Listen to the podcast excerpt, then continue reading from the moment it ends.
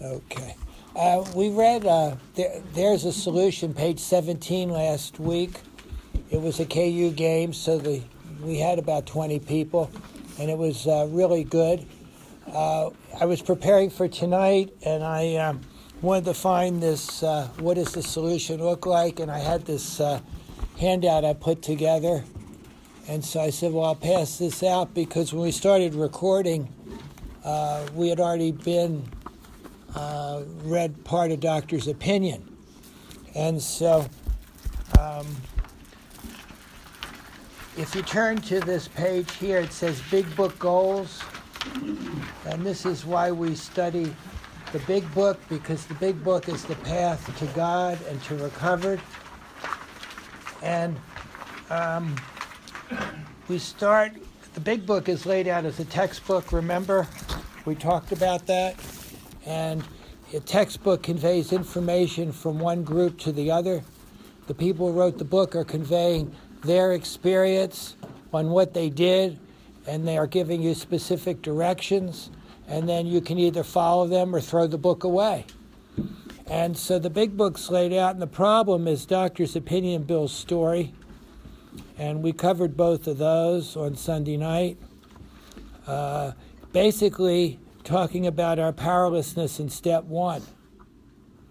And uh, we're going to look at doctor's opinion. We're going to look at a page in here. It shows us uh, what the doctor's opinion said about us. And then uh, the solution, step two, there is a solution, and they're going to describe the solution. And they're also going to describe, describe how we're powerless, so we need the solution and what the solution looks like. In More About Alcoholism, they describe how we need a power to live. And we need a power that will keep us from drinking. And More About Alcoholism tells us about the state of mind sober prior to drinking and how it's insane. And there's nothing you can do to stop that, ever. So you need a power, a defense from God. And we agnostics talks about uh, can, can you believe that there's a power greater than yourself that can save you, that can give you power to live, basically, and see the truth about alcohol? And so that's about power. And then once they've gone through the powerlessness and the power, then it's ready for how it works, which is the actions necessary to have recovered. Now, if you're powerless and you need power and you don't do the actions necessary for recovery, you just stay powerless. And so, chapter five is how it works. It's read every meeting. People talk and play with their phones during it. But how it works is basically after you've understood your powerlessness and the need for power. And how it works talks about steps three, four, four, and then five through nine, and 10 and 11 is into action. And so, how it works, the fourth and third and fourth step are really making a decision. In step three, we're going to look at that in this handout. And step four is looking at our life run on self will and seeing the manifestations of that so that we are willing to change and be rid of the things that are blocking us from God. You also learn how to deal with fear and how to have it removed by God, how to deal with anger and have it removed by God, and how to not, hopefully, have conduct harming others again when you look at your conduct inventory. And so that's how the book is laid out. And so you can't start with how it works, you have to start with doctor's opinion. And so these are, I thought this would help uh, if you're new. So that's why we studied the book, because I don't have any, any plan that I can give you on my own that will fix my problem or your problem, but I can go through the plan that they have written out and I could show you what I did and show you what they did. And then if you do it, you tell us what happens. Now, Matt's done it and he's life's better, isn't it, Matt? And you're continuing to do it every day. So then there's a disease concept of alcoholism. And this is good. This ties into the doctor's opinion. Remember, the doctor gave told us what was told Bill W. what was wrong with him, and he says alcoholics have two problems. The first problem is we have an allergy to alcohol. Anybody have an allergy to any pills, penicillin, peanut butter, uh, shellfish? Well, we have a unique allergy because we keep taking the thing that causes the allergy. Now, I never had anybody come into my office and said, Boy, I almost died from that penicillin. Give me another one. I mean, it just doesn't happen. But we have an allergy, and what he describes as the allergy is that when we put a, uh, a drink in our body, we cannot metabolize the alcohol the way normal people do. And we build up this level of acetone, which creates a craving. And so whenever we put it in our body, we want a second one. Anybody ever relate to that? Anybody ever had that happen? I know it's rare, but see if it ever did. Did anybody ever want to stop after one drink? See, there you go. Did Did you ever go to the to the uh, store and say, uh, "Here's a six pack. Can I just buy one?" You know, it just doesn't happen. And, but this is why we know once we put in our body, we can't stop. And we can't control it. So there's never going to be a time when I can put alcohol in my body and not crave a second one.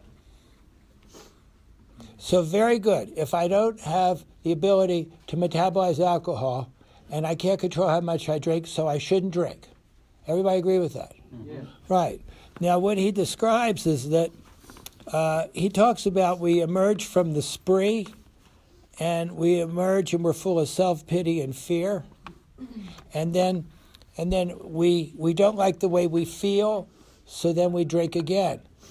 But there's more to that than this. The doctor's also saying that sober, so you, you block it here with emerges.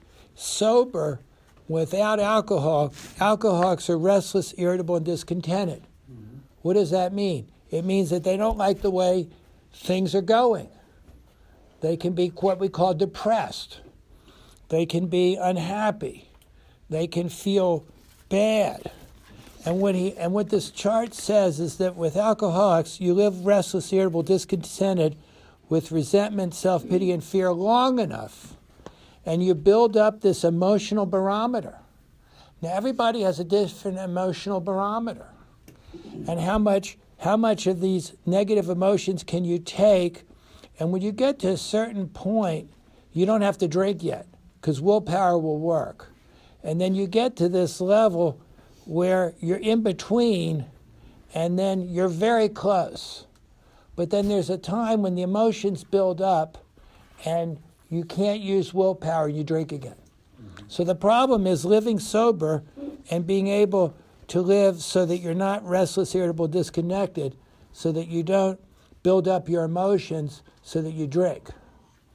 And somebody said if there's ever a battle between emotion and intellect, emotion will always win. If you've ever been in a relationship, you'll know that. And, uh, and what they're talking about is that that's why willpower won't work. Because when the emotions build up to a certain point, you can intellectually say and analyze it, but once it gets to a certain point, your mind says, I need a drink. Anybody ever have that happen? So we have to learn how to live sober so that when we're restless, irritable, disconnected, we have spiritual exercises which will get us uh, to the point of emotional balance. Now, the only person that can do that is God. Because without God, I can't live a life managing it myself where I don't get restless, irritable, and disconnected. Now, if I could do that, I wouldn't have got restless, irritable, disconnected. I wouldn't have gotten discontented. I wouldn't have gotten depressed. I wouldn't have gotten angry or fearful. But I was unable to do that. I tried the best I could. And so I need God. I need God to show me a way to live with Him directing my life so that the, uh, the emotions don't build up.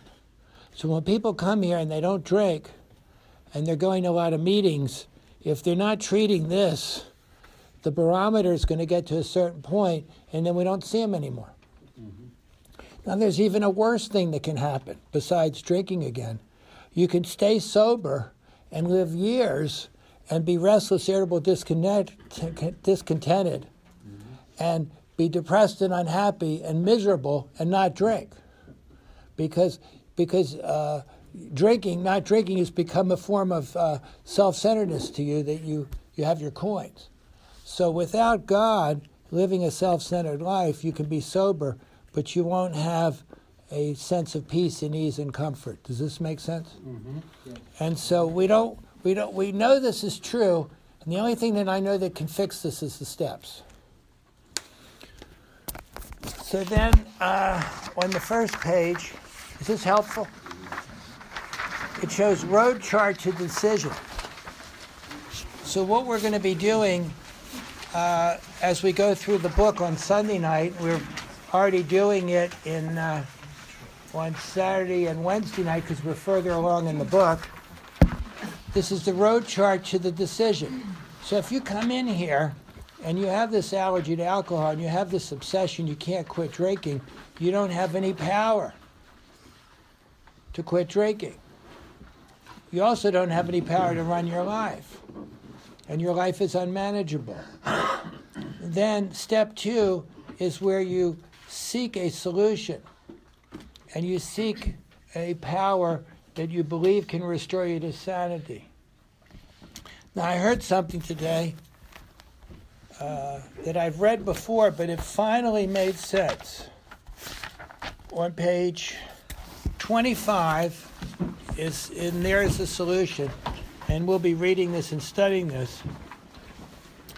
But it talks about the solution, and it's in italics, and it says, "Almost none of us like the self-searching, the leveling our pride, the confession of shortcomings, which the process requires for its successful consummation." but we saw that it really worked in others. Now, here's a line that I'd read before, and I understand it better now. It says, I had to come to believe in the hopelessness and futility of life as I had been living it. And I think that's why a lot of people die. They can't completely believe the hopelessness and futility of their life, so they're not ready to come to believe that there's a power greater than themselves that can restore them to sanity. So that's why this line is here. I had to come to believe. Now, how do you come to believe? Uh, pain, suffer, and and and and a lot of it to me was God's grace at that moment of complete defeat when I could give up. I think uh, hitting bottom is when you really come to believe in the hopelessness and futility of life as you'd been living it. And so I think this is where bottom is actually described in the big book. And once you hit that point, then you're ready to completely surrender and, and believe. And you're willing to believe that there's a power that can help you. Now, um, there's a glossary here of terms which I find is very helpful. And there's this prayer. And then the last sheet is what is the solution? So now we're going to get back to page 17 in the book. There is a solution. Now, Joe and Charlie made the point that this is the most important page for the newcomer to understand.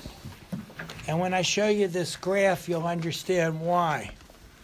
And um, Susie's not here, and she said she had wrestling, but you make sure that she knows that I'm going to talk about the cement, because we talked about that last week.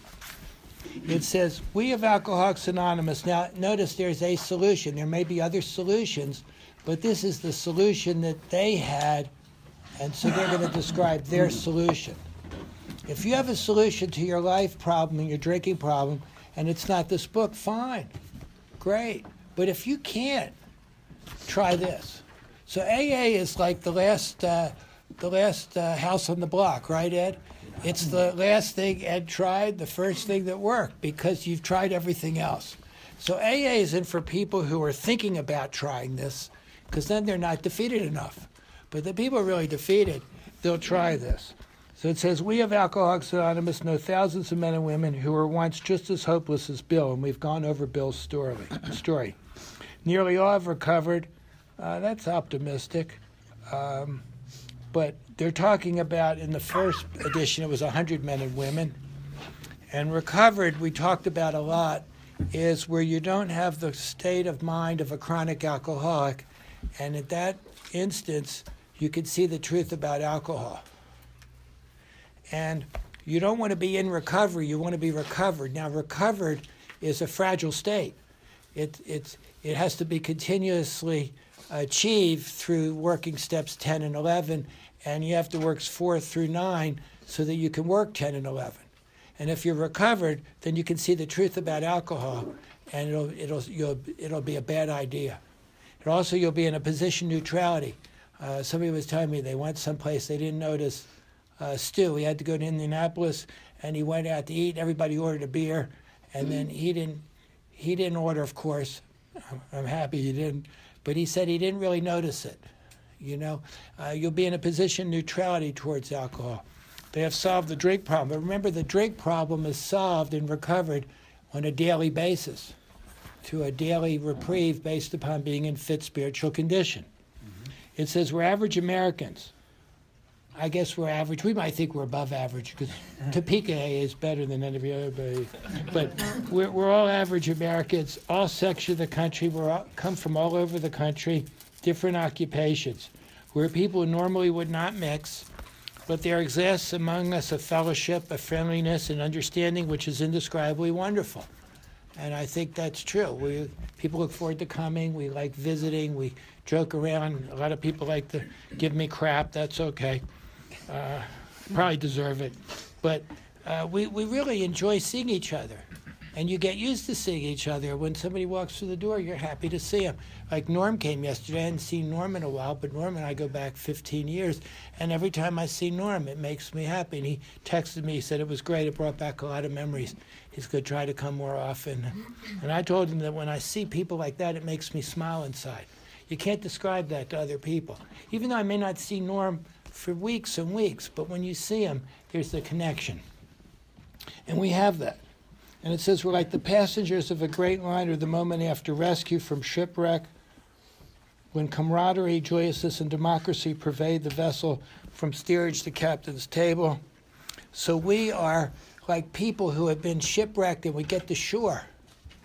And we're all happy, we're, we're friends, we, uh, we've survived the the uh, iceberg.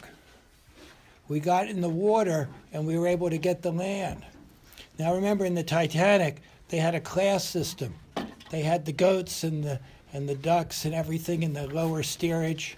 People brought everything they owned, and then in the upper st- crust was the the ritzy rits, and they didn't want to be the ritzy rits didn't want the lower crust to ever get up there. So they had these stairways in the Titanic, so you couldn't get from one level to the other.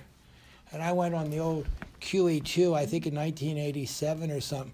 And if you were if you were on one end of the ship to get to the other level, you had to go down the stairs and up the stairs and this the stairs. And, uh, and like uh, the rich people apparently used to bring their mistresses, and they would put them down at the lower deck, so the wife would never know they were there and it was it was quite a show in these ships. Anyway, I'm getting a little bit off AA here, um, but anyway, stop it. Unlike the feelings of ship passengers, yeah, stop it. However, our joy at escape from disaster does not subside as we go our individual ways. So here's the thing: these people all hit the iceberg together. So the people come here have hit the iceberg. Uh, we're sinking. And then somebody said last week that uh, some people come here don't realize they've hit the iceberg. And, and they don't realize that they're actually drowning and they're going to die. But, but uh, we didn't get here on a good day, and, and things weren't going well. And so we have a common peril. We all have the obsession to drink, and we all have the allergy of the body. And we all have lived an unmanageable life. And so the, the, the feeling of the ship's passengers does not subside. Because remember, in the scene at the Titanic, they all went and they all left, and they would never see each other again. And then the thing is that when we're in the water and you're in the boat and you reach out the hand to rescue, that's AA. He says the hand, remember, you reach out your hand, you're responsible. Somebody reached out to these people in the water and put them in the in the ship. And then remember, in the beginning, they didn't want the upper crust, didn't want the lower crust in their rescue boat. And then they had a big scene and they said no. And we're all together. So uh, we reach out our hand to anybody who comes. All are welcome. And here's the key the feeling of having shared in a common peril is one element in the powerful cement which binds us. So we're going to have a cement here that's going to keep us together. And the one thing that will bind us is the feeling that we're all alcoholics. But here's the warning that won't hold us together. So if we just have meetings and we're just alcoholics and we just talk about how we're all alcoholics all the time, that won't keep us together. That's not enough cement to hold us together. That's why meetings alone may not be enough. Just, just sharing the common peril with people for hours upon hours uh, may not be enough. Because here's what they say the tremendous fact for every one of us is that we have discovered a common solution. A common solution. And it says we have a way out on which we can absolutely agree. And so I know there's a way out that I can absolutely agree on because I've done this and there are other people in the room. And so when the new person comes, we're supposed to tell them that we have a way out on which we can all agree, and it's, it's the directions in this book. That's why we study the book here, the first 102 pages, because it's the only path that I know to God, and, and all we do is share the path together. Now it says we can join in brotherly and harmonious action, so we need to make sure that we stay together on this. And that's why they have the traditions so that we don't come apart. We don't let personalities distract us. We don't let money distract us from what we're really to do here is share this common solution so we can help one person recover and they can help another, like uh, Matt and Ryan. It says, This is the great news this book carries to those who suffer from alcoholism. So there's the Good News Bible and there's the Great News Big Book. And they really should put the Great News Big Book in every hotel room with the Good News Bible. Because, like we talked about yesterday, this is a path to God. And if you practice 8488, whether you're alcoholic or not, your life will be better. And you'll be in relationship with God. So, this is the great news. That's why, for new people, they have to understand that there are two parts to the uh, solution. So, here's this uh, sheet here, which I got out, which, if we could all look at. What is the solution? And this is really good. And um, I remember when I saw this uh, for the first time years ago, it really made a lot of sense to me. Because in the beginning, this is how AA was. They would have a new member come in, and then they would have several old members, and they would they would support the new member through their hope their strength and experience. That's what we're trying to do tonight. And so they offered hope to the new member. The book offers hope, the book offers the experience, and the book offers the strength. And you want to be a representative of the big book when you're at a meeting, and you want to give the new person hope, experience, and strength. And so the new member will come here and say, Well, gee, these guys are doing really well. And they were a mess. And look what's happened to them. And so then the new member decides if they're going to believe. And they come to believe from the hope, experience, and strength of the old members. And then they become willing. And their willingness depends upon whether they had come to believe that they had a hopeless condition of mind and body and whether they had a futile existence, right? And if they've had that, then they're willing. If they're in enough pain, then they're willing and they believe, and then they're going to investigate what these people did. And so then the spiritual awakening that changes us is when you is the simple kit of spiritual tools, which is actually described on let's see. I used to have all this memorized. Uh, it's in the next line on page 25. And so um, it says, We had come to believe in the hopelessness and futility of life as I've been living it, right? So if you have, then when you're approached by those in whom the problem has been solved, that's the new member and the old members, there's nothing left but to pick up the simple kit of spiritual tools. I mean, what other choice do you have? You're completely defeated. You're dying of your alcoholism. Your life's completely unmanageable. You can't quit drinking. When you drink, you can't stop.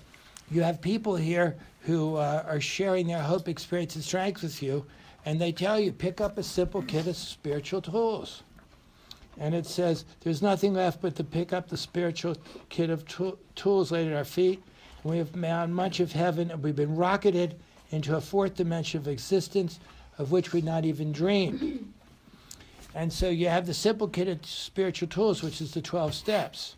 And when you complete the steps, you have the next paragraph says, The great fact is this and just nothing less.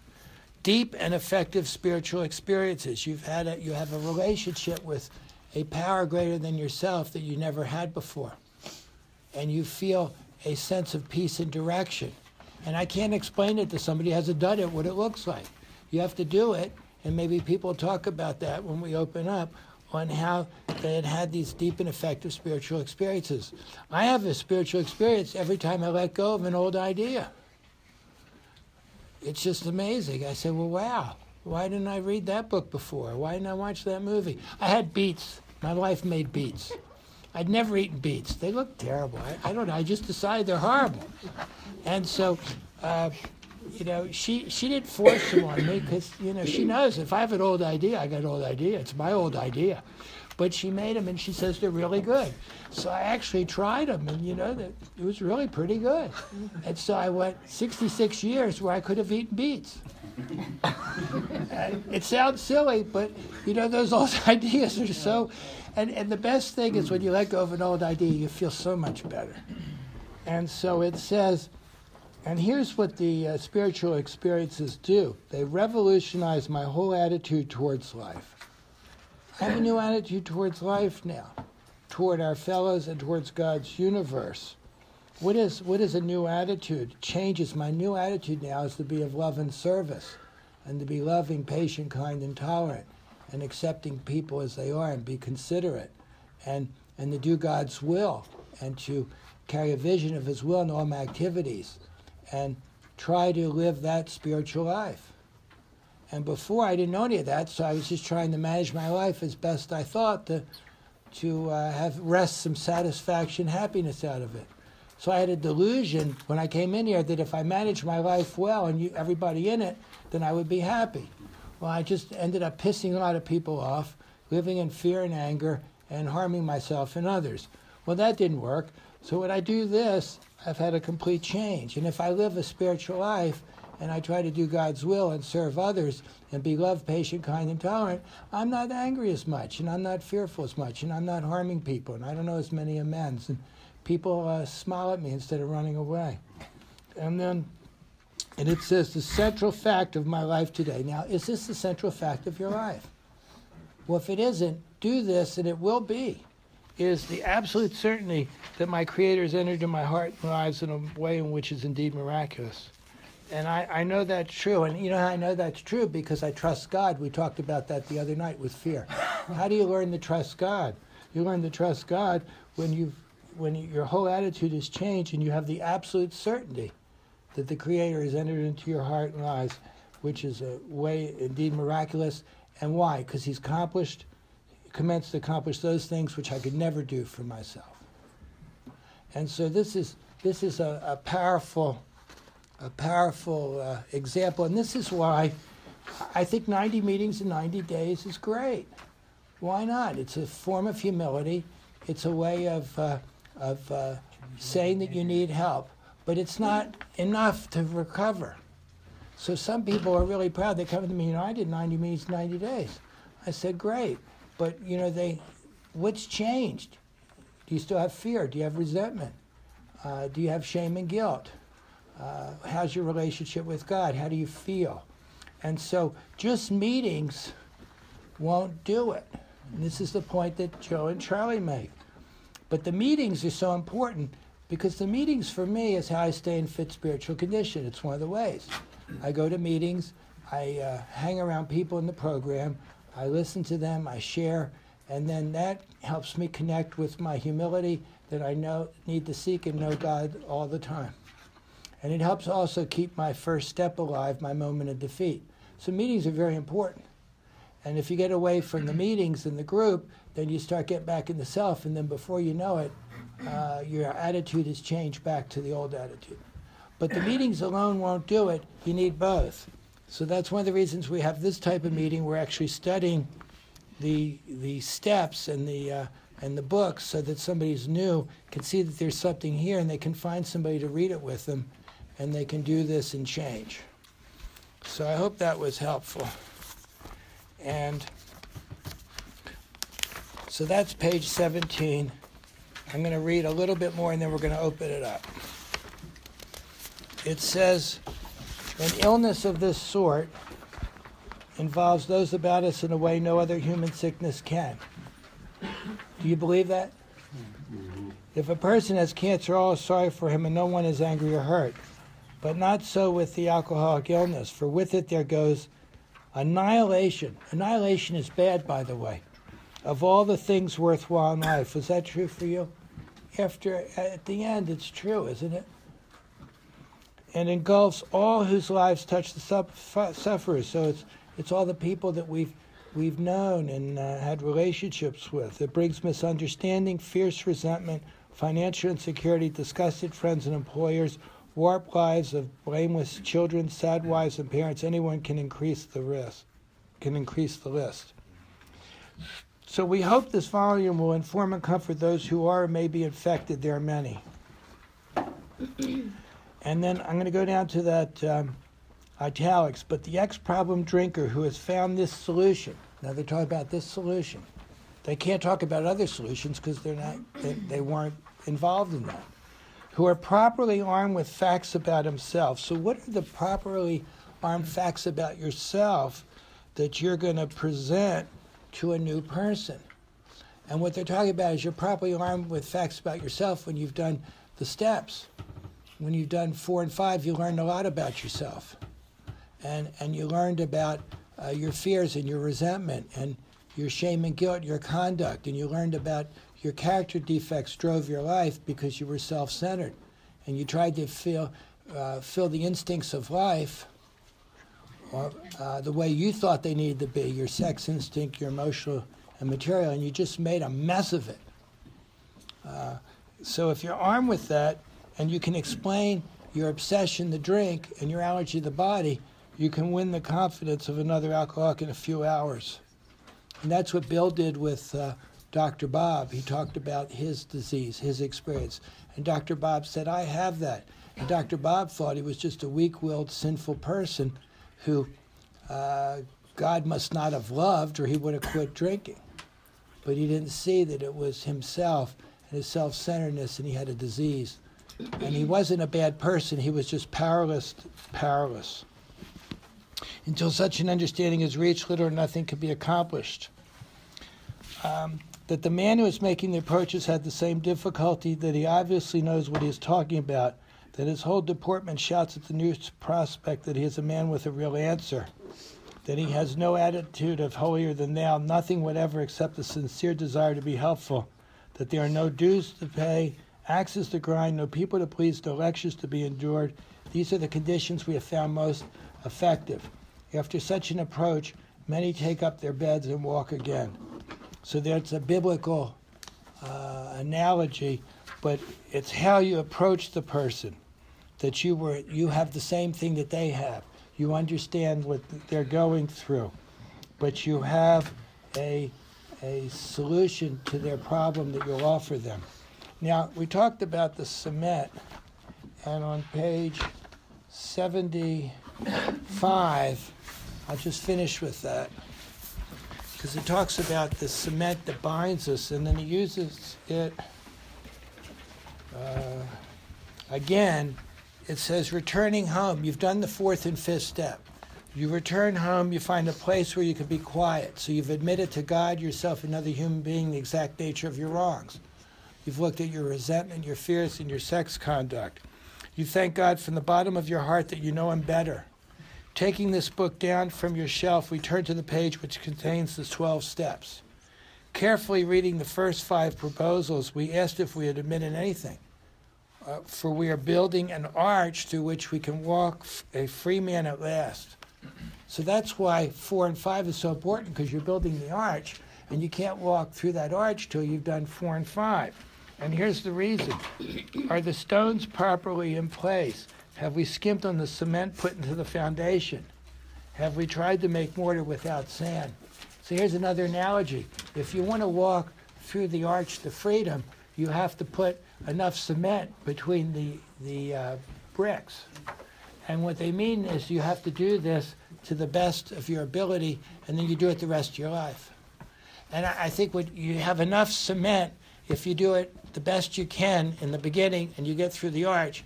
And as you live in 10 and 11, you keep putting even more cement. It becomes even a stronger arch. So I hope this was helpful. We're going to pick up again, and the rest of this uh, first uh, page 19 through 24 describes our powerlessness, no defense against the next strength. Then page 25, we read some of that tonight, shows the solution. And then the last pages talk about Rowland Hazard, Dr. Jung, and where we, what the solution looked like, where we got the idea of the spiritual change. So we'll open up. Uh, let me turn this off. So.